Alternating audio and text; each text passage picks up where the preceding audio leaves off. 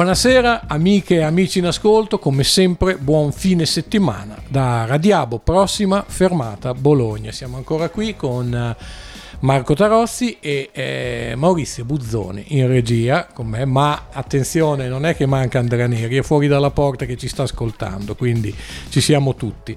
Allora, come sempre, inizio, non come sempre, come ho iniziato dalla volta scorsa, siccome eh, questo è un momento particolare, l'abbiamo detto, non ci eh, soffermiamo eh, solo su questo, anche se oggi avremo una puntata eh, un po' speciale che ci ricorderà delle cose importanti, però ogni volta almeno finché è il mio piccolo modo di fare resistenza, ogni volta ehm, parto con leggendovi una poesia eh, legata al momento eh, che stiamo vivendo, anche se questa che vi leggo oggi, e ve la leggerò male perché non ho avuto neanche tempo di riguardarla, ma l'ho letta ieri sera, eh, è del 1938, quindi eh, come sempre non solo eh, la storia si ripete, ma la storia non ci insegna niente, questo è il vero problema.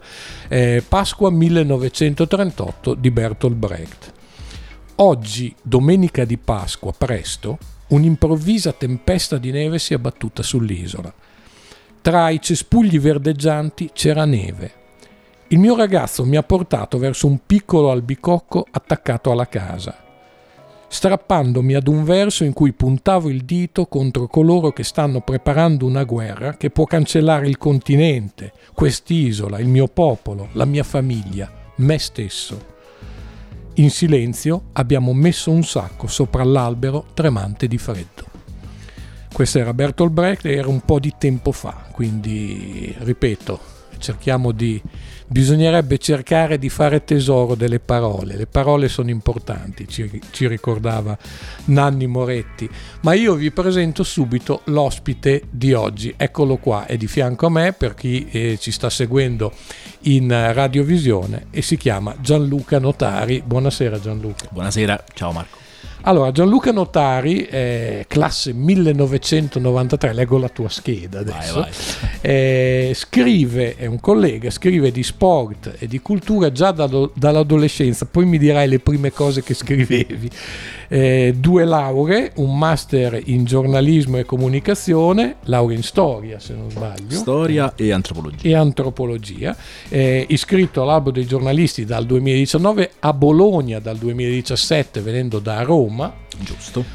Ha collaborato con RAI, con Agenzia Vista, scrive su Bologna Today. Eh, su Bologna Today scrivi principalmente di sport, ma non solo, ho visto, anche perché eh, io l'ho invitato proprio per questo. Se vi ricordate, ne ho parlato eh, venerdì scorso eh, di Gianluca. Gianluca ha fatto qualcosa che secondo me è molto importante e, e dà eh, l'idea di chi è eh, giornalista dentro, secondo me. Ehm, cioè, parliamo tanto di guerra, eh, ascoltiamo tante notizie su questa guerra, eh, ma ci arrivano, le, le, valutiamo, le interpretiamo a, modo nostro, eh, scriviamo pappardelle sui social secondo quello che noi pensiamo stando qui seduti. Gianluca eh, meno di un mese fa ehm, ha preso un aereo, eh, è arrivato a Cracovia. A Cracovia. A, Craco- a Cracovia ha preso un'auto ed è andato fino al confine con eh, l'Ucraina che stava eh, già in piena, in piena, situazione di guerra e ha visto tante cose, ha visto tante cose e, e su Bologna Today ha anche eh, scritto un reportage, diario di un viaggio al contrario, così da Bologna sono partito per l'Ucraina bombardata. Eh, giornalista nella zona del conflitto, volti, storie e i graffi della guerra. Ecco, e eh, particolarmente eh, Gianluca scrive ecco cosa mi sono ritrovato davanti agli occhi. Quindi questo eh, è il motivo per cui ti ho invitato qui. Il primo motivo, poi parleremo anche di altre cose, ma un viaggio al contrario. E allora la prima domanda, cioè proprio la più banale delle domande, un viaggio al contrario perché? Questa è una bella domanda. E dunque, beh, eh, al contrario, perché naturalmente solitamente per le persone comune, voglio dire. E da un territorio di guerra, di conflitto, si tende giustamente a, ad andare via. E... Che ne hai visti tanti, tra l'altro, in questa situazione. eh sì, molti, molti. E il nostro lavoro, però, ci impone o ci imporrebbe anche di andare a controllare con i nostri occhi e cercare di raccontare al meglio possibile le persone che ci leggono, che guardano i nostri servizi. E la motivazione, eh, io sono nato, come ricordavi tu, nel 93 e quindi io non ho ricordi, ad esempio, della Jugoslavia, non ho ricordi di conflitti in Europa e erano 70 anni che non c'erano conflitti in Europa, il periodo più lungo della storia e, e questa cosa, a dire la verità, mi ha, mi ha colpito. E, non lo so, sono sempre stato abituato comunque sia a vivere in un paese democratico, nel benessere. I conflitti nel mondo pu- purtroppo esistono ovunque e ce ne sono sempre purtroppo di nuovi. Ma era la prima volta che ho sentito questa, proprio, questa notizia colpirmi eh, forte. E quindi io... Devo dire, scusa se ti interrompo, devo dire che tanti di quelli che oggi vediamo o leggiamo sui giornali o vediamo andare in televisione che hanno molti più anni di te e più o meno la mia età e forse qualcuno anche di più, anche loro non hanno mai visto veramente eh, un conflitto e, pa- e ci spiegano cosa bisognerebbe o non bisognerebbe fare. Esatto. E quindi niente, senza naturalmente nessuna presunzione di ricavare le verità assolute, ho preso e sono andato eh, con una mia amica che fa la, la documentarista nella vita, che si occupa di confini e di migrazioni. E abbiamo preso un aereo, come dicevi, fino, fino a Cracovia, abbiamo preso una macchina a noleggio e siamo andati in questa cittadina che dal nome impronunciabile si chiama Peshmishil, credo. e siamo stati lì che per... è scritto Prezemisl esatto, esatto. io avrei detto così. Esatto, ci ho messo 5 giorni a impararlo e non so Quindi, ancora se l'ho imparato. uh, ripetimelo. Peshmishil ecco, almeno tu lo sai dire Quindi da adesso in avanti lo dirai solo tu. Perfetto. Io mi ero tarato. E, e, nulla, siamo stati lì per, per 5 eh, giorni e niente, abbiamo cercato di raccontare al meglio delle nostre possibilità quello che abbiamo visto. Ecco, ehm, arrivi in questo paese e vi leggo un, un pezzo del report, posso? Assolutamente. allora, è una serata fredda, anzi parto da prima, è venerdì 11 marzo, alle ore 17 circa arrivo alla stazione ferroviaria di Pesh Michel. Grazie. È una serata fredda, faranno non più di 2 o 3 gradi. Fuori dalla stazione c'è un gran movimento, decine di persone con le valigie in mano, qualche pullman, giornalisti, cameraman, volontari col gilet giallo. L'impatto emotivo è fortissimo. Ecco, l'impatto emotivo è fortissimo, segnatevi questo punto. Attraverso la hall ferroviaria circondato da centinaia e centinaia di persone sedute a terra, a volte in grandi coperte o intente a mangiare ciò che viene loro offerto.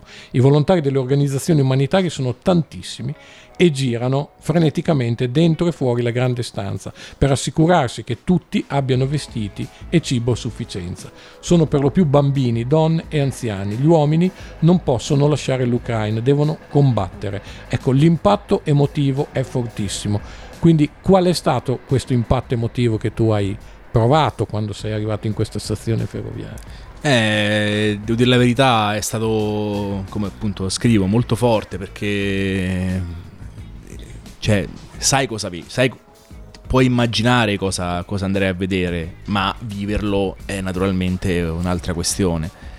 C'era questa piccolissima stazione, sarà una stazione cioè, di una cittadina che ha neanche 20.000 abitanti, quindi molto piccola, e, e veramente non c'era proprio spazio neanche per, per camminare liberamente delle, di questa, delle ali di questa eh, ferrovia riservate una piccola parte al centro diciamo, di, di crisi, una parte dedicata solamente a donne incinte o con i bambini neonati molto piccoli e, e, tutto il resto dentro e fuori, naturalmente più dentro visto il gran freddo che faceva. Eh, c'erano tantissime persone accampate alla, alla bella e meglio, insomma. Eh, grandi bagagli, tantissimi animali da compagnia, cani, gatti, uccelli in gabbia, eh, insomma tantissime persone, tanto che io e la mia compagna di viaggio, Lucia, eh, entriamo lì dentro eh, ti manca un attimo il respiro. Allora esci, prendi una boccata d'aria, d'aria gelida, eh, gelida, tutto sempre molto gelido e insomma all'inizio è un po' così, poi devo dire la verità la situazione migliora. Il lato positivo è tu scrivi era l'11 marzo quando sei arrivato lì, quindi non era iniziata da molto, non era iniziato da molto questo conflitto, però c'era già un'organizzazione notevole notevolissima, notevolissima. Questa è la cosa davvero più, più, bella, che è la cosa che forse più mi resta dentro del viaggio. E persone veramente da tutte le parti del mondo, ho visto organizzazioni da Canada, Corea, Israele, Germania, Portogallo, Italia, Andorra, veramente persone da ovunque arrivate lì solamente con l'intento di eh, dare una mano. Dare una mano. Ragazzi, anche ho conosciuto un ragazzo di Roma che era avuto qualche anno in più di me e ha detto io ho preso una settimana di ferie di lavoro, è andato là da, dalla ragazza che insomma gestiva i volontari e ha detto io sto qua una settimana, come posso aiutare? In cucina. E è andato in cucina. Cioè, questo, proprio molto molto semplice, persone organizzate oppure singolarmente che hanno preso e sono andate. Ecco, ehm, tra l'altro eh, eh, c'è un altro punto, un'altra frase che mi ha molto colpito di questo tuo reportage, quando dici il nemico qui, cioè in questo posto dove tu sei arrivato e dove hai avuto questo impatto con la gente che sta scappando da una guerra, sta andando via da una guerra e viene accolta, il nemico qui non è la Russia ma il tempo. Cosa vuol dire questo? Eh, come, come dicevo, la stazione è piccola, è molto piccola e naturalmente le dimensioni anche dell'aiuto umanitario sono quelle che sono. Naturalmente l'Ucraina è un paese enorme e... Sì, tra l'altro, scusa se ti interrompo, abbiamo avuto due settimane fa la testimonianza eh, di Massimo Magnani che era a Kiev eh, a insegnare come si organizza una maratona a, e quindi è riuscito a uscire con dei canali preferenziali, ma andando prima verso la Polonia, poi con un pulmino verso la Roma, il confine con la Polonia intendo, poi verso il confine con la Romania perché quello con la Polonia era praticamente impraticabile, cioè per fare questo viaggio ha messo tre giorni e mezzo. Esatto. E, e quindi mm, è, è, anche brutto da dire, ma quella stazione deve essere svuotata per poter essere riempita. Cioè, le persone non possono fisicamente stare tutte quante lì dentro. C'è una questione logistica proprio. Ed è organizzata molto bene, ma questa cosa deve avvenire in fretta. Cioè, le persone che, dopo che passano il confine dal, diciamo, dal paesino vicino a, a Peshmishil che si chiama Medica, che è proprio la stazione di frontiera doganale che c'è tra, tra l'Ucraina e la Polonia, arrivano in mezz'ora più o meno, 40 minuti di, di tragitto eh, in pullman o in macchina o come riescono ad arrivare alla stazione e dalla stazione partono bus, treni o quant'altro per città d'Europa eh, o insomma ovunque si, si vuole andare. Però questa cosa deve avvenire in fretta perché le persone che arrivano sono tantissime. C'è un, dentro queste, questa storia globale ci sono tante piccole personali storie e ehm, tu hai puntato molto nel tuo reportage su eh, questi momenti di amicizia, di fratellanza, di solidarietà che si vengono a creare tra le persone che, eh, lo ricordo ancora una volta, hanno una guerra sulla testa, ma eh, non avevano nessuna intenzione di, avere, di, di, no. di, fare la guerra. Ecco, quindi stanno. Eh, provate a pensare un po' come se, se, se speriamo che le cose si sistemino, però insomma voglio dire eh, noi, era gente che faceva le stesse cose che stiamo facendo noi e che improvvisamente si è preso uno zaino, un trolley, quello che trovava, eh, conta, spera di poter tornare a casa e spera di poter ritrovare la sua casa quando tornerà.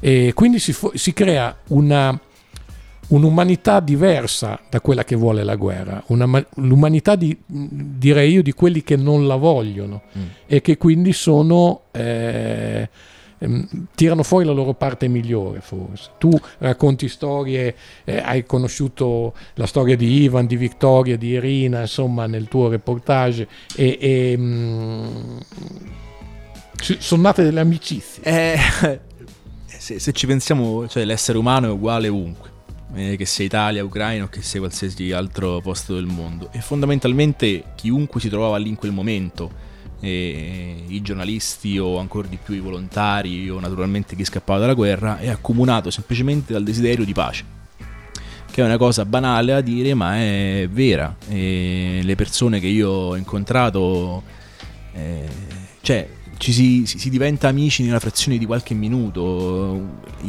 Parlo di, di Irina nel pezzo, per esempio, che è una ragazza che io ho incontrato a Medica e lei aveva proprio in quel momento passato il confine da, che dall'Ucraina porta, porta alla Polonia e lei sente me parlare in italiano con la mia compagna di viaggio eh, Lucia e, e, subito si avvicina contentissima e ci dice ah ma che bello degli italiani che, che, che sono qua perché lei ha vissuto eh, 4 anni se non sbaglio in Sardegna e aveva un ricordo molto bello ma ci ha detto insomma che, che conservava anche delle amicizie lì in Sardegna e, e tra l'altro mh, dice che gli piacerebbe anche tornare eh, giustamente aggiungo io e questa, cioè, era, era, incredibile, si, si, creavano queste connessioni, queste, queste amicizie temporanee naturalmente, eh, subito, cioè proprio con una facilità estrema, tutti avevamo molto presente qual era il motivo per cui eravamo là, semplicemente nessuno voleva la guerra. Se vi ricordate, Massimo Magnani ci ha ricordato la sua seconda notte eh, passata in fuga praticamente con un gruppo di eh, ucraini che stavano cercando di uscire anche loro e una signora che, era, che aveva eh, dei parenti, credo la sorella in Italia, ha tirato fuori una bottiglia di amarone che, che aveva lì e ha detto So, abbiamo solo questa, hanno fatto colazione con quello che c'era e c'era veramente poco, ma dice questa l'apriamo e hanno brindato con l'amarone alla speranza, alla speranza di pace. Queste, queste, sono le situazioni. Per esempio quella che tu racconti di Ivan e Vittoria che si erano sposati cinque giorni cinque prima, giorni prima del, del, conflitto. E tu gli hai detto bel tempismo. Esatto. e lui non si è arrabbiato ma anzi si è messo a ridere, cioè, proprio per, per, dimostrare insomma, che la situazione era, eh, certamente era, era drammatica, ma c'era comunque un, un, un grande senso di, di, di, vicinanza tra le persone che si trovavano lì in quel momento.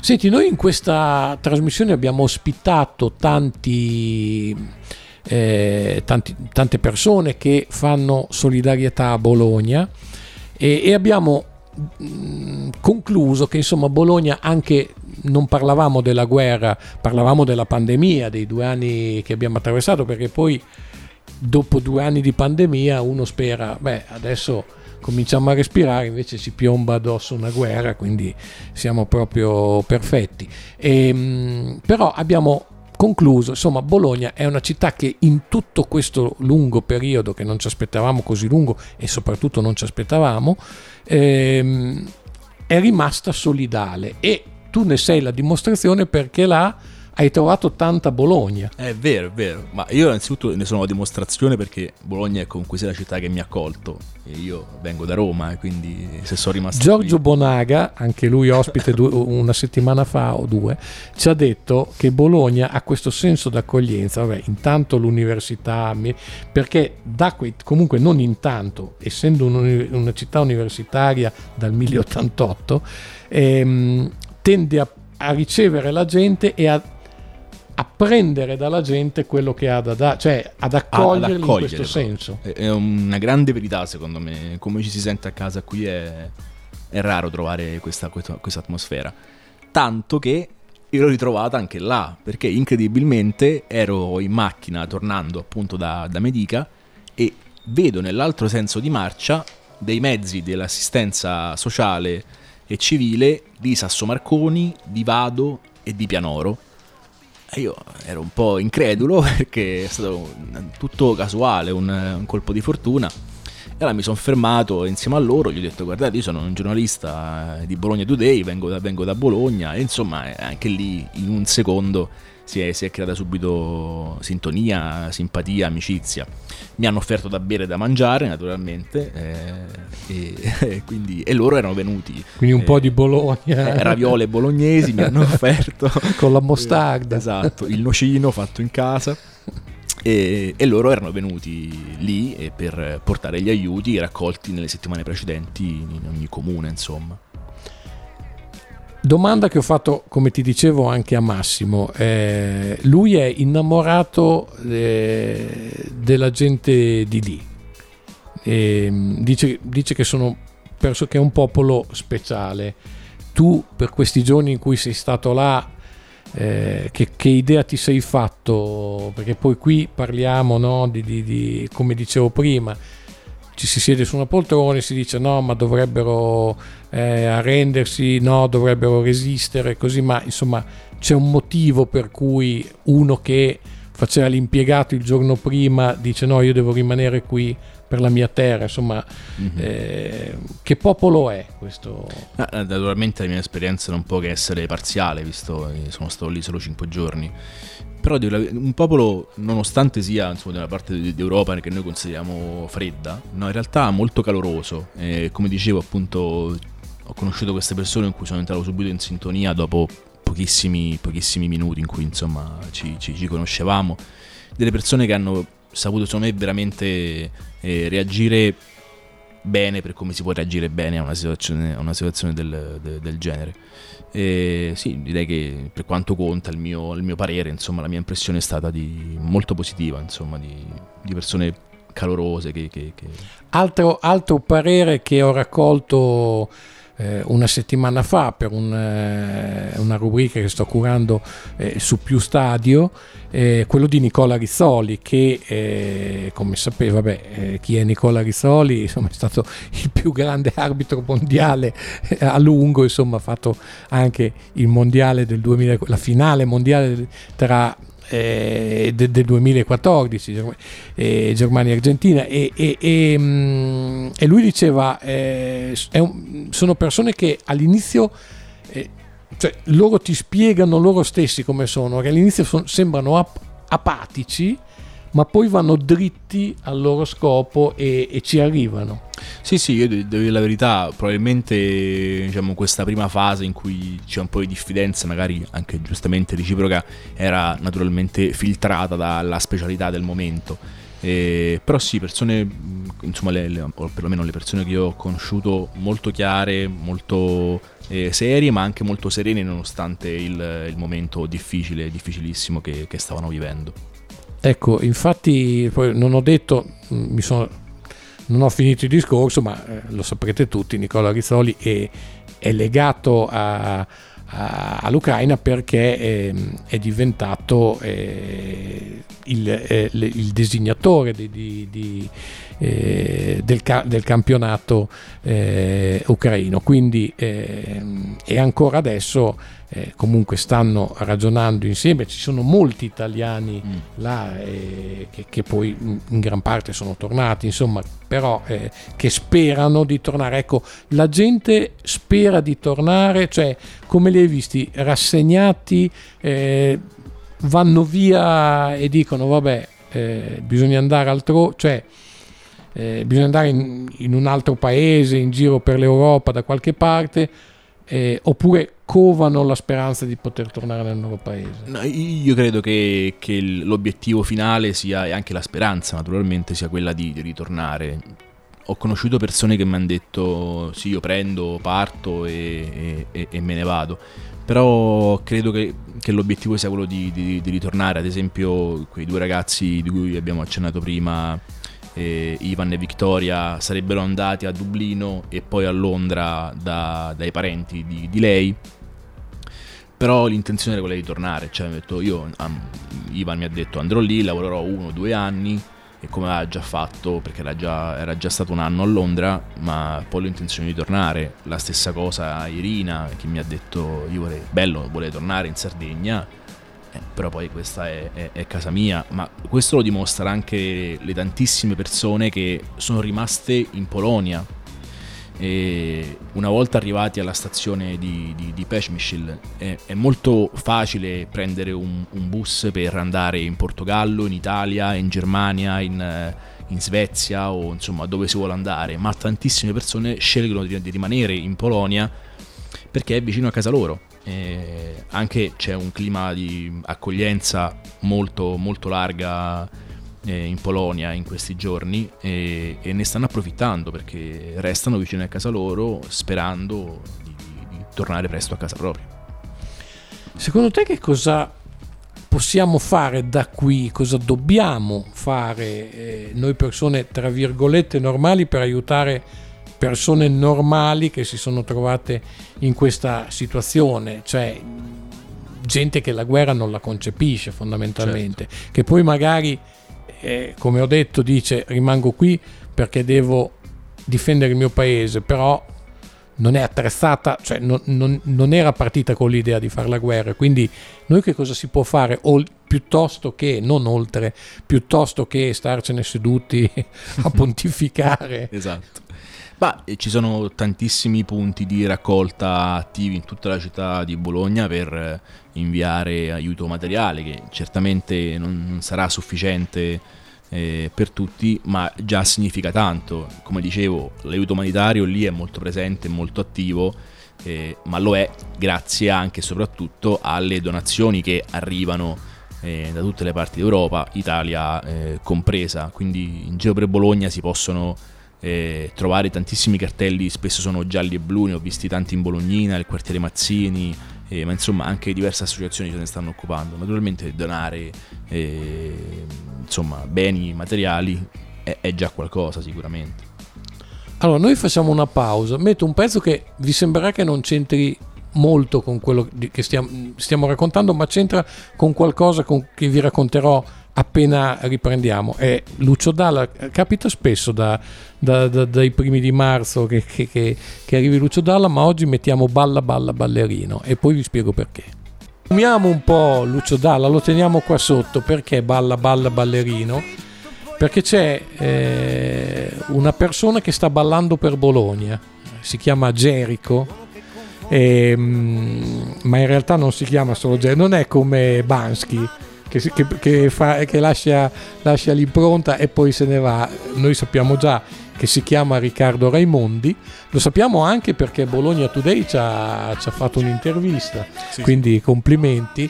E, e devo, devo, devo, ammet- devo dire che eh, proprio mi ci sono imbattuto ieri, ieri pomeriggio mi pare ehm, in questa storia e vi annuncio che venerdì prossimo ci sarà eh, Riccardo qui con, con, con me eh, perché eh, sta facendo una cosa bellissima. Lui balla in giro per la città a ritmo di swing e unisce due passioni, due sue passioni che sono la danza e l'architettura.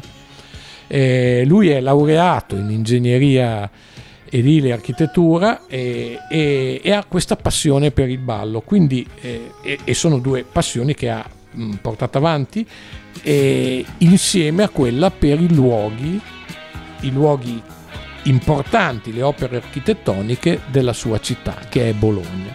Quindi ha ideato questo progetto che si chiama Dance and Architecture e mm, va a ballare, fa questi tutorial, anche questi video eh, che stanno andando fortissimo, complimenti Jericho perché stai diventando un influencer di quelli, di quelli pesi, come si dice. E, ehm, e, e, però intanto che cioè, attraverso questi balletti fa vedere le cose più belle che ci sono nella nostra città quindi e dice Jericho, lo dice proprio a Bologna Today, ma me lo sono riportato perché è un passaggio importante, così vi sfrutto. Eh, mediante il ballo, eh, cioè, faccio vedere eh, il patrimonio di Bologna mediante il ballo che rende possibile l'avvicinamento e l'integrazione di culture e storie diverse ma non distanti. Ecco, secondo me in questo momento, soprattutto in questa fase storica che stiamo vivendo, eh, uno come Riccardo Raimondi, o Gerico come preferisce che io lo chiami, immagino, eh, è importante, è importante che ci sia. E per questo eh, lui ha detto queste cose, ho, vi ho riportato tre righe ma non vi dico di più perché eh, venerdì prossimo, come vi ho detto, lo, lo, lo invito qui e gli facciamo dire, eh, gli faccio dire perché eh, balla tra l'altro elegantissimo devo dire. Sì, sì, giacca, cravatta è proprio beh, c'è, un, c'è, un, video meraviglioso alla chiesa dei servi eh, tra l'altro balla anche molto bene devo dire quindi complimenti. Complimenti a Gerico ti aspettiamo qua e, e grazie. Intanto ti ho messo sotto Lucio Dalla perché balla, balle, balla, balla ballerino lo dedichiamo a te. E, torniamo a Gianluca, torniamo un attimo. Ehm, la cosa che eh, ti volevo chiedere di questo viaggio è che cosa ti ha dato non solo come persona, cioè cosa ti ha dato come persona, ma anche come giornalista. Di sapere che venerdì scorso ho fatto un po' un peana su di te perché ho detto ci sono ragazzi, Gianluca è del 93, quindi non ha ancora 30 anni e mh, tendiamo a dire che i giovani si avvicinano al giornalismo con una certa superficialità, che non è vero, la superficialità è nostra, che non gli diamo i mezzi, secondo me, di, di fare giornalismo come si deve, non ci sono più. Eh, quindi uno magari si siede, magari è anche una professione che non è eh, appagante e pagante come lo era una volta, per cui uno magari dice vabbè mi prendo le notizie sulla guerra eh, in Ucraina e poi ci lavoro sopra, magari scrivo meglio o peggio, ma lo faccio da qui.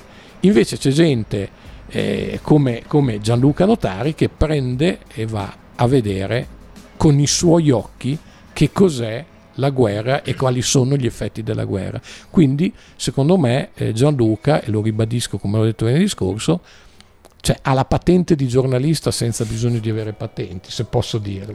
Grazie. E quindi che cosa, dal punto di vista del tuo mestiere, del mestiere che ami fare? Guarda, se ti posso dire la, la, la prima impressione è stato un po' come ritrovare quella sacra fiamma no? che, che, che, mi ha fatto avvicinare a, a, questo lavoro. E cioè quell'adrenalina che, che ti dice se non ci sei tu questa storia non la saprà nessuno. Se non la racconti tu questa storia non verrà mai fuori e di fatto il nostro lavoro è essere una testimonianza fondamentalmente e io credo che non ci sia il lavoro più, più, più bello del mondo veramente e anche in situazioni di difficoltà si, insomma, riscoprirsi come, come testimoni di, eh, di, qualcosa e poter anche fare un minimo, cioè informare le persone, eh, è, è, una cosa che credo molto importante e molto bella per, per, per chi riesce a farlo come noi. Poi eh, purtroppo è vero, eh, il giornalista oggi, specialmente in Italia, non, non, voglio dire che all'estero sia tutto rose e fiori, però effettivamente noi abbiamo un problema. Eh, 40.000 precari che fanno giornalisti, non è una roba da poco purtroppo. No, infatti quando prima hai detto in una situazione di guerra c'è gente che dice prendo, vado, prendo e me ne vado. Devo dire che anche in una situazione di pace, in sì, Italia c'è già molta gente, soprattutto nella tua generazione, che dice giustamente anche prendo e me ne vado, perché magari si prova a fare qualcosa di concreto qui, poi però spesso le occasioni vengono, eh sì, esatto. eh, vengono da fuori, insomma eh, c'è poco da fare, funziona, funziona in questo modo. C'è una cosa anche che mi, eh, che mi, fa sentire affine a te, perché vedi, stiamo parlando eh, della situazione in Ucraina, quindi stiamo parlando di tutt'altro, ma tu fai, per esempio, per Bologna Today e nella tua storia c'è una passione per il giornalismo sportivo, io ho fatto giornalismo sportivo per una vita, pur parlando di altre cose in questa trasmissione. Esatto. Per cui mi, mi piaceva anche l'idea di quando, quando ho letto le tue note già dall'adolescenza, ma come, hai, come, ti è venuta questa passione? Ma guarda, la, la passione per, per, per, il calcio, per lo sport, insomma, io sono nato e cresciuto a Roma, è una città come eh Bologna, sì. naturalmente, in cui lo sport è un, molto importante a livello civico, sociale, è veramente un grande fenomeno di aggregazione. E come ho iniziato? Questa è una bella domanda. E io ho iniziato perché a me piaceva scrivere, cioè a scuola non sono mai andato proprio bene, bene, bene, devo dire la verità. E... Però le, le materie umanistiche e lo scrivere soprattutto Mi piaceva molto, ho iniziato scrivendo per me proprio, in forma molto privata, anche molto eh, senza grandi pretese. Con i famosi cassetti di Troisi. Esatto. Dice, ma hai una poesia nel cassetto? No, però tengo esatto, un cassetto. Esatto. e io non avevo le poesie, avevo qualche, qualche foglio buttato qua e là. E poi in realtà niente, oh, sai, da, da, ragazzo hai qualche passione, io ero la musica, mi piaceva molto, anche un po' il cinema.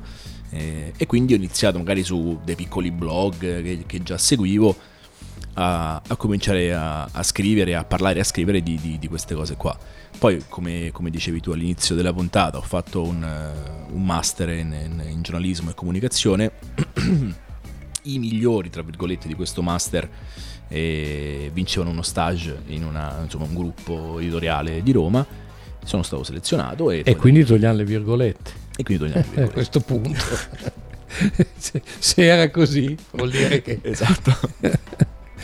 Senti, quindi, quindi eh, subito appena sei arrivato cioè, a Bologna sei finito a parlare, tra l'altro eh, mol, in modo molto, molto interessante, originale. Mi sono anche segnato una cosa che ho letto oggi, eh, di cui poi ti volevo parlare un attimo, eh, di sport, di sport che è un po' diverso perché è vero, a Roma, io mi ricordo quando ero io, sono fatto il militare a Roma, però già allora c'erano radio che parlavano 24 ore su 24 Veramente. o della Roma o della Lazio. Una giungla, una giungla. è clamoroso. Senti, parliamo di questo articolo che ho visto oggi, che più che un articolo è una riflessione. Eh, sulla narrazione della malattia mi è molto piaciuto l'ho letto eh, oggi mentre sfogliavo un po' di cose tue su Bologna Today ehm, la narrazione della malattia oggi che, che, quindi viene fatta anche attraverso i social e tu eh, hai preso eh, ad esempio eh, appunto la, la, la, mm, l'outing diciamo così di Fedez eh, e l'hai definito una necessità di non sparire un po' per la brand Identity e spero non ci stia ascoltando Giorgio Comaschi se no ci manda a fare eccetera eccetera. eh, che ha costruito con sua moglie quindi deve comunque non può sparire. Ecco è quasi condannato a non sparire. Esatto esatto. E, e, d'altra parte c'è anche però, eh, e tu, questo mi è piaciuto molto, una necessità di percepire la realtà intorno, cioè come un fattore di aggregazione, ma forse anche perché questo l'ho dedotto io, è una mia, una mia idea, forse comunque vivendo sempre in una comunità virtuale poi si ha voglia anche di vedere in faccia le persone. Eh, sì, io devo dire la verità, non sono una persona che ama moltissimo i social, non ho Instagram, uso pochissimo Facebook, però per lavoro devo informarmi tutti i giorni in maniera massiccia, diciamo e quindi naturalmente come, come tutti ho, ho, ho, visto il video in cui ad esempio eh, eh, Fedez dice ai, alle persone che lo seguono che ha purtroppo una malattia e, ed è stato incredibile perché secondo me spesso noi parliamo dei social in maniera un po' come se ci fosse già un preconcetto un po', un po negativo, no? questi ragazzi che hanno deciso di eh, vivere di più la vita virtuale invece che la vita reale, non ci si incontra più nella piazza e tutte queste, questa, queste cose qua. In realtà, secondo me, la, la, cosa interessante in questo esempio, che purtroppo è un esempio che nasce da un episodio negativo come quello di eh, essere affetti da una malattia, questa è una comunità. Non esiste virtuale, non virtuale, vera, non vera. È una comunità e se le persone riescono a vivere questa comunità come sentirla come vicina, come reale, come tangibile. E chi siamo noi per dire no, questa cosa non va bene, le piazze, dobbiamo... Io, io, io credo che, che, che, il mondo vada avanti, purtroppo come vediamo, insomma, non sempre nella direzione giusta, però c'è anche del bello nelle cose. E secondo me questo qua era un esempio positivo, mm, non c'è niente di, di, di male a, insomma, spogliarsi, no? a raccontarsi anche nella malattia e non c'è niente di male anche ammettere che si ha bisogno di aiuto, si ha bisogno di sentire, percepire le, le, le persone vicine. No, sono d'accordo e così sono, sono, anche d'accordo che devi esserci se fai questo mestiere qui. Se io non fossi su Facebook e non avessi imparato a, a muovermici un po', non avrei trovato Jericho in, esatto. in, mezz'ora mandandogli un messaggio e lui mi ha risposto. Quindi, quindi questo è importante e poi cioè, ci sono dei lati positivi. Cioè, io per esempio ho sempre detto a eh, così ehm, per, per, dire che Facebook ha dei lati positivi ho sempre ricordato che eh, avevo dei miti nello sport da cui io sono nato che è l'atletica leggera di cui sono diventato amico grazie a Facebook e quindi poter parlare con questi eh, certo. personaggi magari che sono dall'altra parte dell'oceano per me è meraviglioso su questo ehm, argomento poi sei arrivato giustamente a parlare della situazione di Sinisa Mihailovic che come sappiamo nel 2019, lo possiamo dire perché pubblicamente lui l'ha detto, è stato eh, colpito da una leucemia mieloide acuta, ne, era, ne è uscito però in questo momento sta di nuovo e ha fatto una conferenza stampa ricordando eh, che, eh, cioè dicendoci che deve comunque ancora combattere eh, tra l'altro con, con Tony, che mi hanno trovato molto d'accordo con la tua riflessione, nel senso che eh, la retorica da battaglia non piace neanche a me. Il guerriero, d'altra parte, eh, devo dire, sempre tornando al, al, concetto della guerra, che questa è gente che la guerra l'ha vissuta. Per esempio. Eh, e quindi forse questa retorica gli, gli, viene anche da questo. Ma sì, cioè io, io credo che... Mm, finché non ci tocca personalmente nessuno può pontificare su come si comportano le persone, soprattutto in un momento così intimo e delicato come è quello della malattia. Eh, sì, io n- n- nell'articolo scrivo che a me la retorica del guerriero non, non, non piace Neppure semplicemente perché ci sono persone che non riescono a farlo e quindi è esatto. ingiusto dire ah se devi combattere devi lottare ci sono persone che hanno difficoltà che non riescono a farsi forti davanti a un avversario così eh, temibile, pericoloso. Detto questo, se questa retorica o questa narrazione o questo modo di raccontarsi, per esempio, aiuta, in questo caso specifico di Mihailovic, ma potrebbe essere chiunque, se questa cosa aiuta, perché no? Cioè, nel senso, dire la propria su, su, su, su come le persone vivono o non vivono la malattia, come la, la raccontano o non la raccontano. Cioè, è, è una cosa che, che tu dici agli altri perché sei un personaggio pubblico, però il modo in cui lo dici appartiene a te. Beh, io dico, cioè, cioè... a lui andava bene di dirlo in quel modo lì. Eh, cioè, come dire, no? quella, solita, quella solita frase che si dice: Io sono responsabile per quello che dico e non per quello che tu capisci. Cioè, eh, se quel, quel modo a lui aiuta, lo rende più forte, più sicuro di sé, è importante, specialmente in un momento così tutto qua, se poi un'altra persona non, non, si comporta in questo modo, va bene uguale, avrà comunque bisogno di, di, di aiuto, di sentire le persone vicine, ognuno fa come vuole. Senti, chiudo il discorso, anche chiudo, cioè chiudo, tra un po' chiudo anche la trasmissione, quindi siamo, abbiamo, eh, si vola, vedi, qui abbiamo 5 minuti. Eh, volevo tornare a, a, questo reportage che hai fatto di questo tuo viaggio. Intanto, eh, quanto ci hai messo andare là? Questo non te l'ho chiesto all'inizio, ma te lo chiedo adesso. E sono partito la mattina presto qui da Bologna. Sono arrivato a Cracovia alle 12 più o meno, circa l'ora di pranzo. E, e da lì a, a Pech Michel sono tre ore più o meno di macchina Ah, quindi non è neanche. Non è vicinissimo, non è vicinissimo. Sì, però eh... neanche poi una roba infinita. No, insomma. no, no, beh, cioè, nel senso, io sono partito la mattina da Bologna, alle 4 ero già nella stanza che avevo prenotato, quindi cioè, niente di, di, di infattibile. Insomma. Ecco, c'è, tu chiudi la, il tuo reportage con una. Eh, con una frase che eh, riguarda la persona più, più, che il giornalista o, o, o comunque insomma entrambi e, di, e, dici torno a Bologna con la convinzione che il mondo sa essere splendido anche nel dramma è una bellissima frase perché insomma ci mette un po' di eh, positività in un momento difficile che cosa significa? Ma semplicemente ho cercato di, di, di, riportare quello che io ho vissuto, quello che io ho, ho percepito, ho sentito quando, quando, ero là.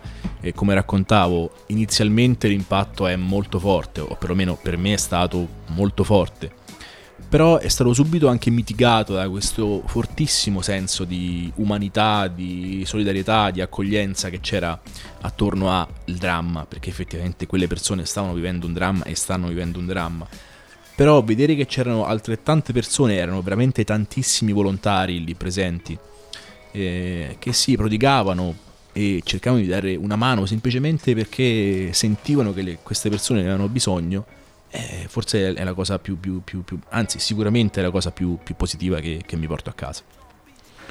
Allora, io vi ricordo che oggi è cambiato, è cambiato tutto qua, è, è, finita l'emergenza, poi ho sentito due amici oggi che hanno preso il Covid ieri, quindi per, però insomma va detto che insomma, c'è meno pressione eh, negli ospedali, insomma è, è, è, cambiato molto dal punto di vista dell'aggressività di questa, di questo, di questa pandemia, però eh, da oggi, col decreto ministeriale 24 marzo, però da oggi eh, ci sono tanti cambiamenti, per esempio eh, c'è la reintegrazione del personale scolastico non vaccinato eh, limitatamente a compiti che non comprendono il contatto con gli studenti, fino al 30 aprile l'obbligo vaccinale è ancora eh, nelle, negli istituti scolastici eh, obbligatorio, sfumatura diversa per l'università, dipendenti non vaccinati potranno tornare a fare lezioni o a lavorare in ufficio con il Green Pass base, poi ci sono stop alle certificazioni per accomodarsi all'esterno di bar e ristoranti per esempio, eh, rimane l'obbligo di mascherina al chiuso eh, in quasi tutti i i luoghi appunto chiusi, ma appunto all'esterno dei bar non più, stadi e palasport al 100% della capienza, eh, sblocco dell'attività sportiva più nebuloso, c'è una citazione di Piero Campeste che è il quality manager di Wisp Sogesi Acqua 7 che dice eh, ancora ci sono pochi chiarimenti sulle capienze di palestre e piscine, che sono quelle che hanno, abbiamo sentito qui quando abbiamo avuto ospite eh, Fabio Casadio, di, il presidente di Acqua 7, mm, sono quelle che hanno pagato eh, maggiormente questo, questo, problema. Basta obbligo di Green Pass sui mezzi pubblici, eh, solo il base per i viaggi eh, nazionali. Le mascherine invece bisognerà continuare a usarle con le FFP2 sui mezzi di trasporto, nei luoghi pubblici al chiuso fino al 30 aprile e necessarie anche per assistere a spettacoli ed eventi sia all'aperto che sia al chiuso. Poi mi sono segnato tante cose, non ve le dirò tutte, ma mi piace questa, mi sono segnata questa nelle discoteche FFP2 obbligatorie ad eccezione del momento del ballo e dico beh insomma credo che si sia contagiosi se lo si è anche quando curioso, si va a ballare. però è, è, una cosa abbastanza sì abbastanza curiosa. Noi siamo arrivati in fondo anche a questa puntata che era la 43esima, sapete che su queste cose sono pignolissimo, me le segno, no anzi la 44esima, me le segno perché mi rifaccio il, il canovaccio della puntata e, e, e, cambio il numero, quindi so che sono 44 dalla prima che facemmo col, col nostro amico Orfeo Orlando, che tra l'altro tra poco vedrò, eh, se mi sta ascoltando lo saluto. Eh, io vi ringrazio per avermi ascoltato, vi ricordo che se volete riascoltare la puntata la sentite domani a mezzogiorno eh, su Radiabo e, ehm, e, dalla prossima settimana eh, potrete trovare anche il podcast di questa come di tutte le altre, ma soprattutto ringrazio il mio collega Gianluca Notari che ha fatto veramente una cosa eh, secondo me molto bella molto, eh, e che è una eh, non lo, adesso non lo presento più né come giornalista, è un, un uomo curioso. grazie. Eh? È così. Grazie, grazie mille, è stato piacevolissimo davvero grazie. anche per me anche per me. Grazie Gianluca Notari grazie a voi che ci avete ascoltato grazie a Maurizio in regia grazie ad Andrea che è di là che ci ascolta e tra poco lo apriamo la porta e lo salutiamo. E io vi do appuntamento a venerdì prossimo con Gerico. Ciao a tutti